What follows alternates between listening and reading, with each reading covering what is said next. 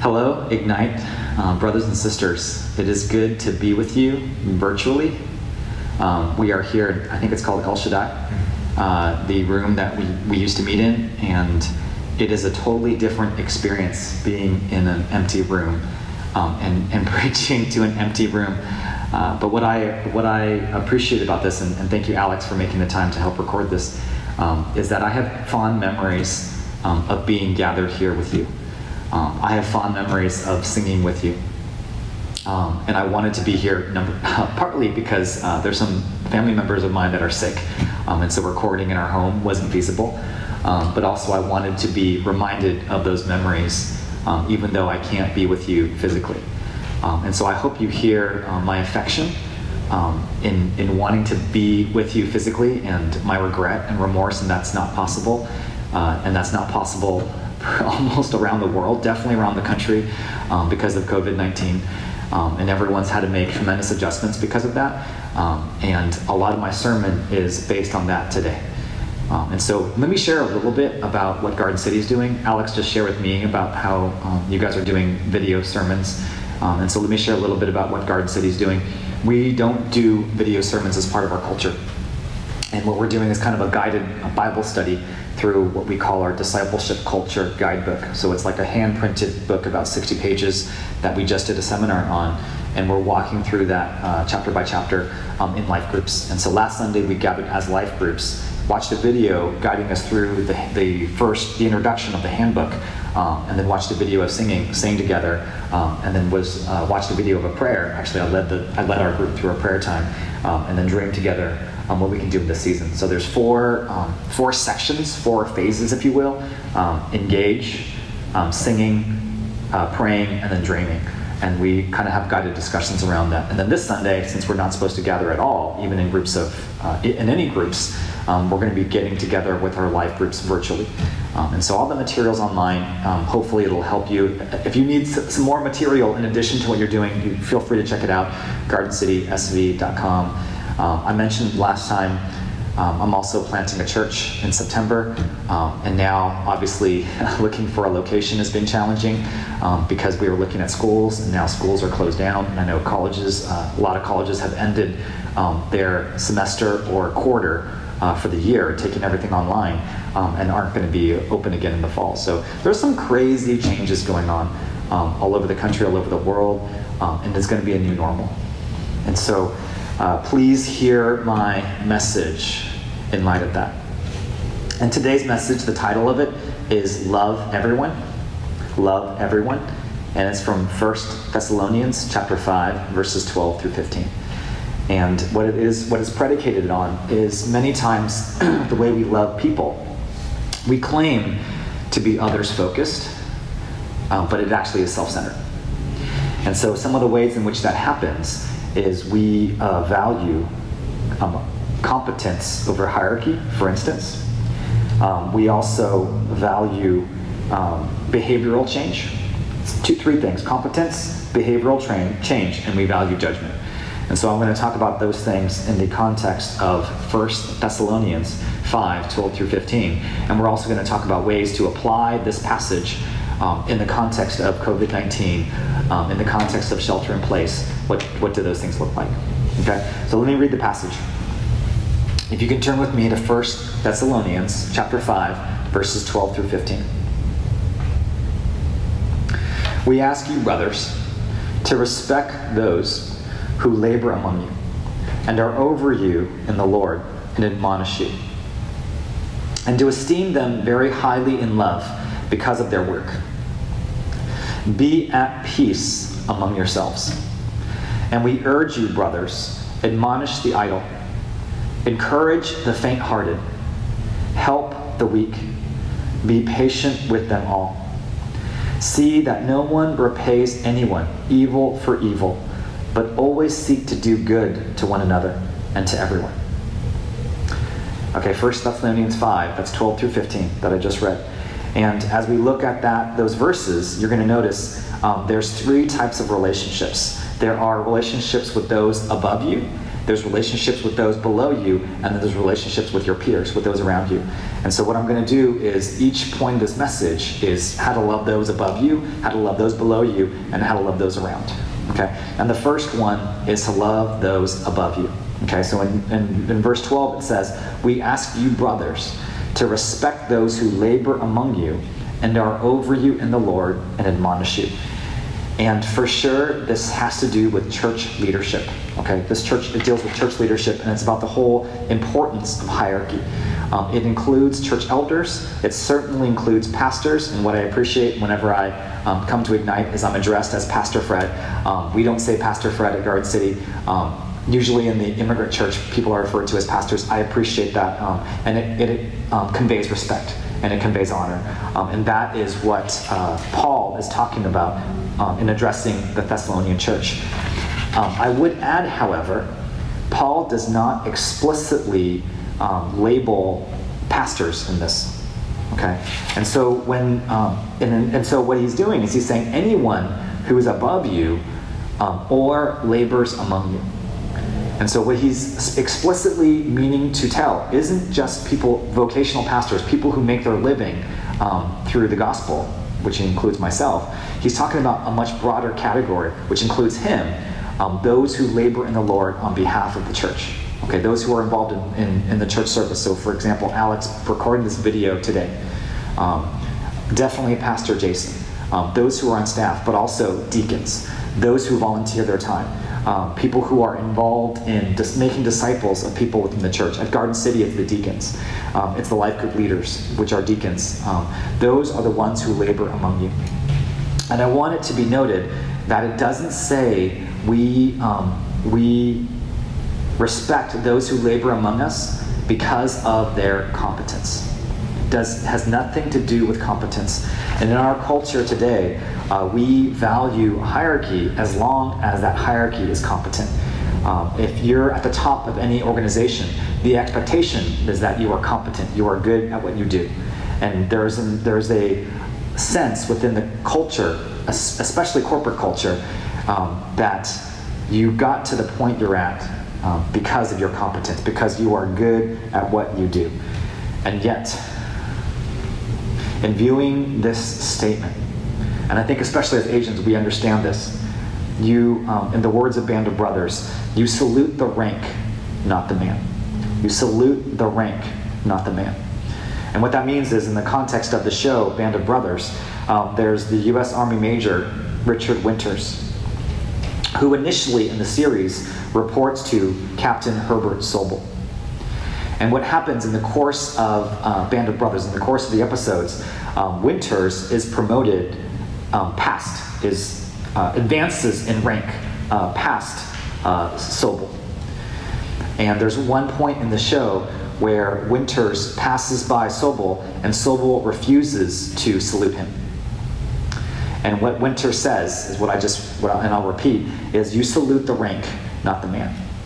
Because Sobel does not feel Winters is worthy of his respect. For him, it's a matter of competence. And yet, what, uh, what Major Winters is saying is that you salute the rank. It is about the hierarchy. You respect the hierarchy. There are those of us who labor in the Lord, and they are worthy of respect, not because they are competent, but because God has placed them in authority. And so, how does that relate to us today? Well, it certainly relates to us from a societal standpoint. The shelter in place directive by, the San, by Santa Clara County is, uh, is been issued um, as a directive for, from the God given authorities um, around us, right? This is not church authority, this is secular authority, but we are called to heed it. Now, there has been a lot of uh, controversy or, or uh, broadly defining what means essential business, essential functions, right? And yet we are not just called to obey the letter of the law. We're also called to obey, as Christians, the spirit of it, and to respect the rank, uh, not just the man, to salute the rank, not just the man. Um, another area where I've been uh, witnessing this is with my son. And again, this is not in a church context, but it's easily applicable. In fact, for me, it's applicable. Um, my son Micah, who I think some of you met at the uh, Youth Leaders Retreat, um, is a Boy Scout. And as a Boy Scout, he uh, was the senior patrol leader. They call him the SPL, and that's the highest rank within the Boy Scouts. And he reported to the scoutmaster, who's a dad um, in the troop. And the scoutmaster is essentially runs and oversees all the functions of the Boy Scout troop. And Micah, while he was SPL, um, had a lot of conflict with our scoutmaster. Um, and some of those conflicts had to do with Micah had this very had, had a lot of new ideas, and he felt like he knew what would be fun and enjoyable for the Boy Scouts. And I think in, in most cases he, he, was right. He did know what was fun and enjoyable um, for the troop. Um, and the Scoutmaster, on the other hand, had a different idea. A lot of his ideas were about what had been done in the past, and, and you could see where this is headed. Um, and so Micah um, did not view um, his Scoutmaster as competent he did not see him as, uh, as having the best ideas or being in touch with where the rest of the boys were. And unfortunately, as a result, he uh, talked disrespectfully to the scoutmaster. He interrupted him, he cut him off, um, he corrected him, um, he shared ideas, and well, I shouldn't say shared ideas, he almost demanded for his ideas to be uh, executed. Um, and it, it, turned out we had to have uh, a conversation between the scoutmaster, Micah, and myself, all present, um, where Micah had to apologize. And I think about that, and it was hard, not because I, uh, I didn't, not because I was necessarily angry uh, with Micah. I think what was hard about that conversation is I saw my own heart um, reflected in my son. I saw myself reflected back. And I saw my own disrespect and my own value for competence over hierarchy um, in the way that he responded. And I've experienced that uh, many times in my own relationship with church authority and church elders and lead pastors. There is such a temptation um, to not respect those who are above me. And yet, what Paul is saying is we respect those who are in authority over us, um, especially those who labor among us, and it has nothing to do with their competence or how, or how good they are as leaders. Um, and at this time, when we are trying to figure out what church looks like, I encourage you to follow the lead of those who labor among you and to submit to their leadership. And if you have ideas, fantastic, but would you communicate them respectfully? Um, so that's the first point. Would you love those who are above you by respecting them?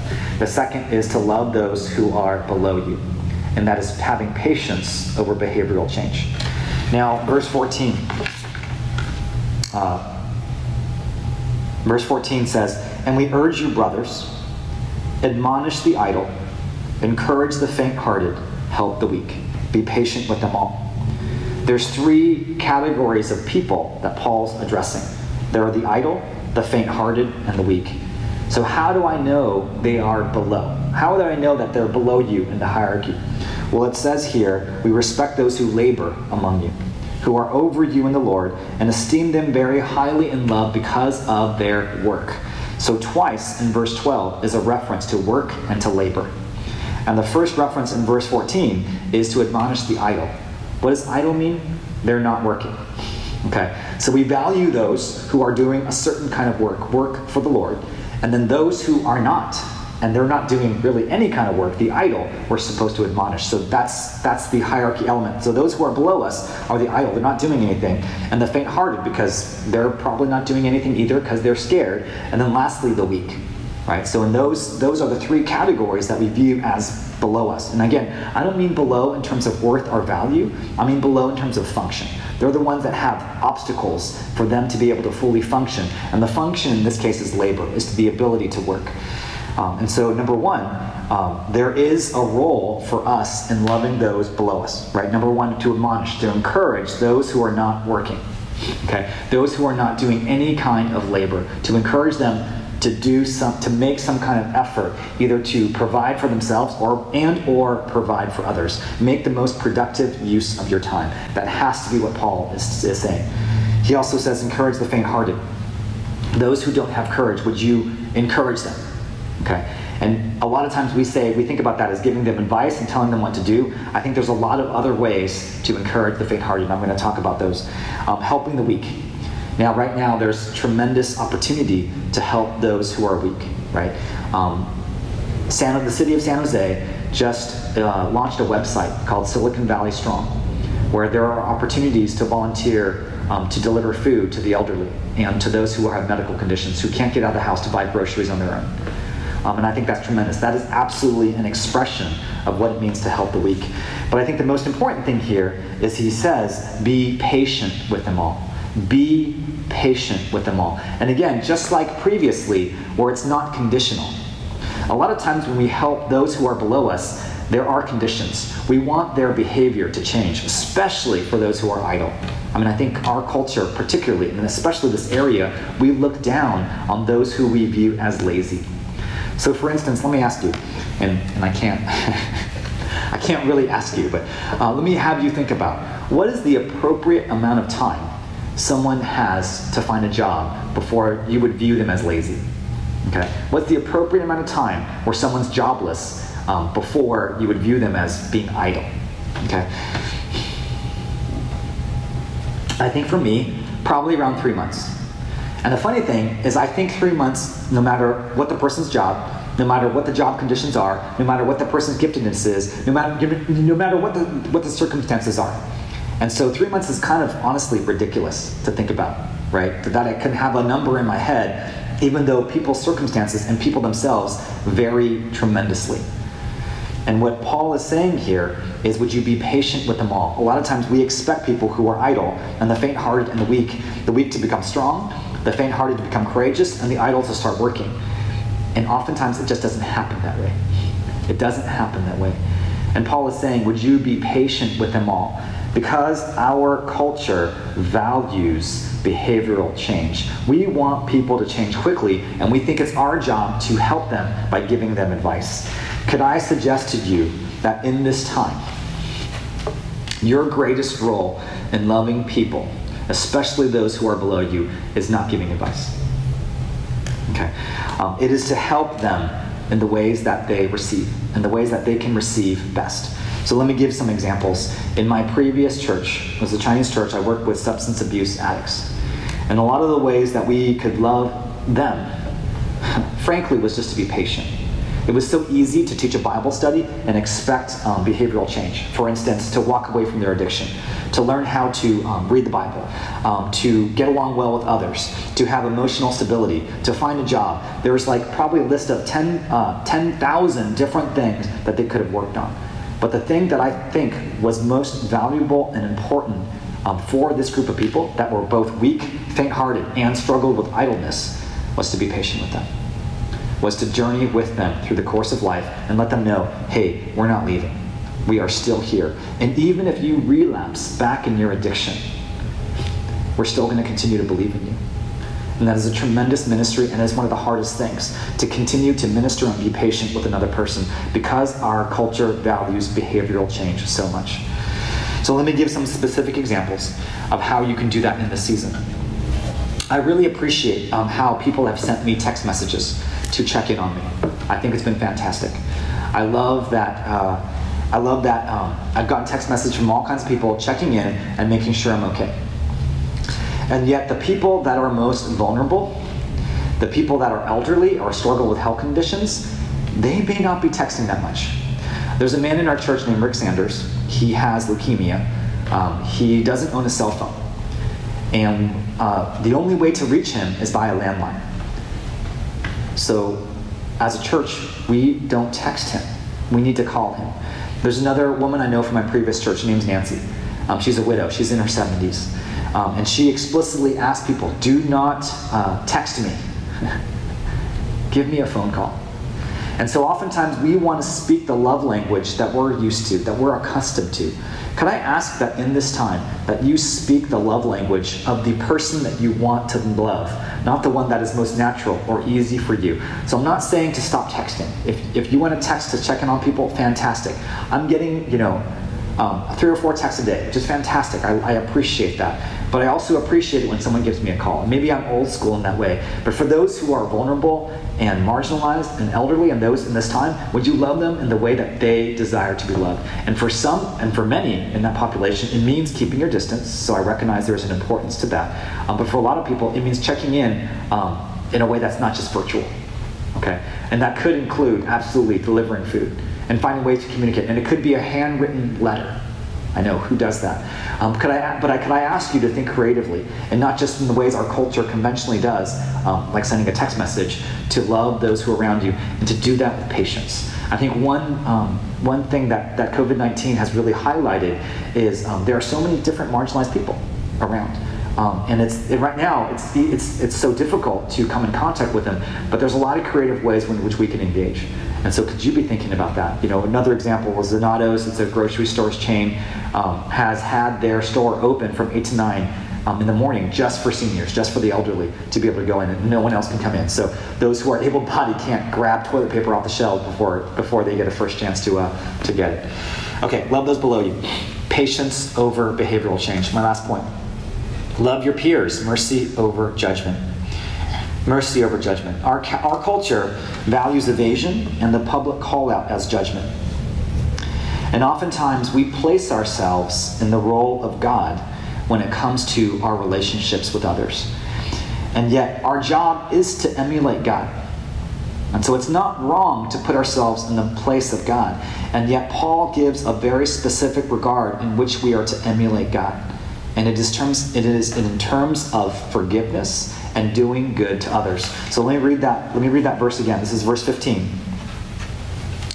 See that no one repays anyone evil for evil, but always seek to do good to one another and to everyone. Let me, let me read that again. See that no one repays anyone evil for evil, but always seek to do good to one another and to everyone.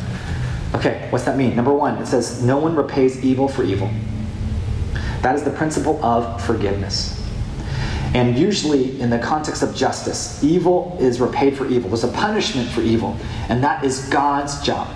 And unless you are a God given, you've been placed in a God given authority to administer justice, whether a church leader or a governmental leader, your job is not to emulate God in that way. God is the one who brings justice. Your job is to emulate God in His forgiveness, is to uh, not repay evil with evil. And so, in this time, the way that we treat other people is not to repay evil for evil, but always seek to do good to one another and to everyone.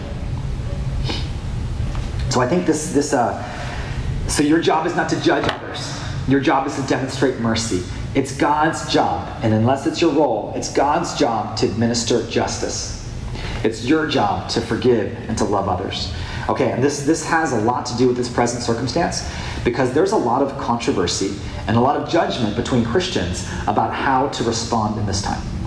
In fact, there's a rebellious part of me that wants to insist on continuing to gather in groups as the body of Christ in order to facilitate fellowship. And I recognize for a, for a lot of people, including Christians, this is a oh, this is a disrespect of what uh, the governing authorities have said. But I do view um, the gathering of the believers as an essential function, and I even and I I of course view um, you know even me coming to uh, this room today as an essential function. And I recognize that many Christians would disagree. And so you'll see all over social media um, a lot of arguing about what is appropriate at this time. What constitutes helping people, um, and sometimes going out, of course, means helping people, but I, I, know some Christians would disagree, and the act of going out also um, is viewed as endangering people. Could we recognize that in both cases, the person who is, uh, who is uh, either going out or staying in is doing so because they want to seek the benefit of those around them? Okay, so could we be careful to judge people's intentions, right? Because I believe people are being well intentioned in what they're doing, and and there's a, there's freedom in how that is exercised. So could I ask you to have grace and mercy towards others, and to recognize that we are all trying, we are always seeking to do good to one another and to do everyone. Could I could I ask that you assume the benefit of the doubt when people are going out or staying in? Um, there's a, there is a couple in our church who have been isolating themselves for close to two months because they have been tracking the coronavirus um, uh, in Asia. And they were ahead of this way before there was any county directive. And I want to confess, there was definitely judgment in my heart against them because I thought, oh my gosh, why are they being so fearful? And of course, now their actions um, have been prescient, where they were anticipating what was to come, and they, um, and, they and, by their own admit, by in, in, my conversation with them, said, "Hey, you know what? We just want to give the best chance possible for anyone who's vulnerable not to catch this disease. We want to give the best chance possible."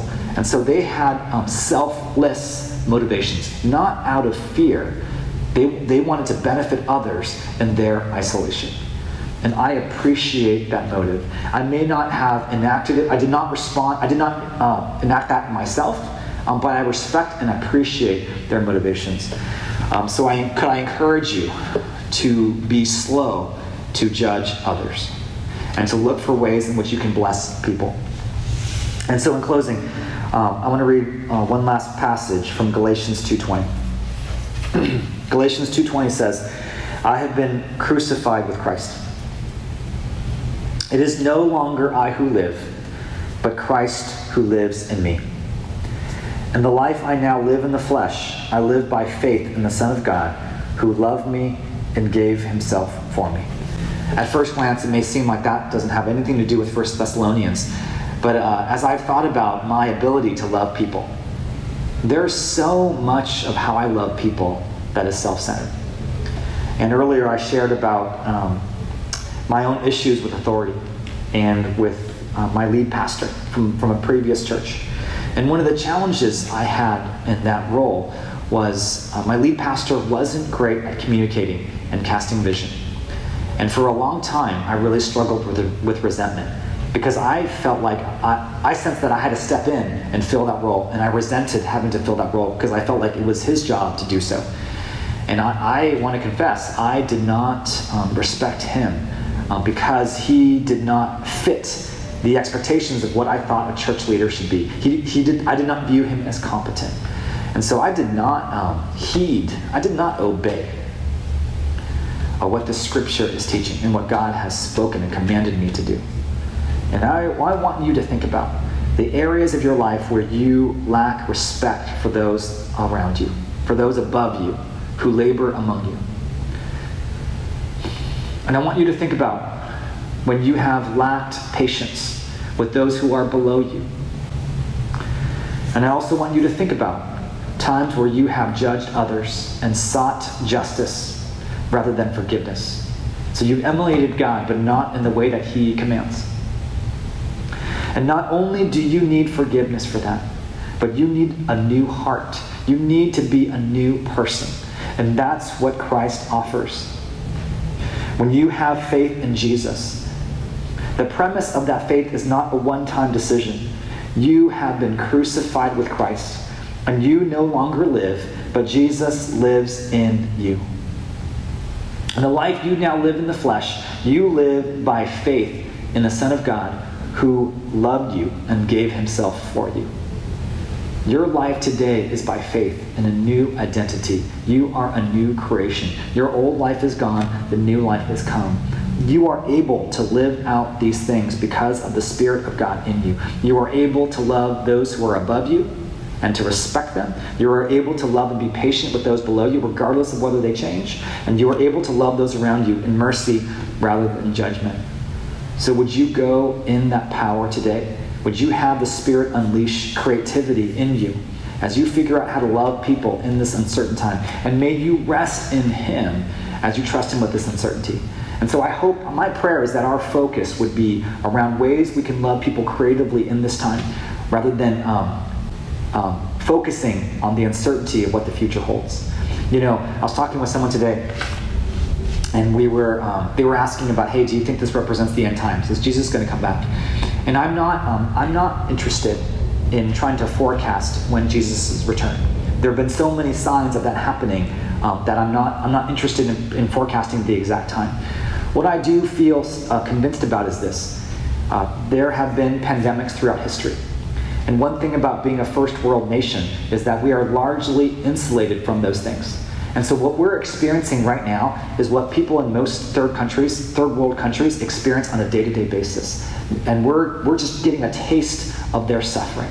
And my prayer is that in this time of suffering, we might view the scripture with a new lens and to realize the things that we're suffering is what they was their daily experience. So what's a big life change for us was part of their daily experience. So would we figure out to love people in the way that they did?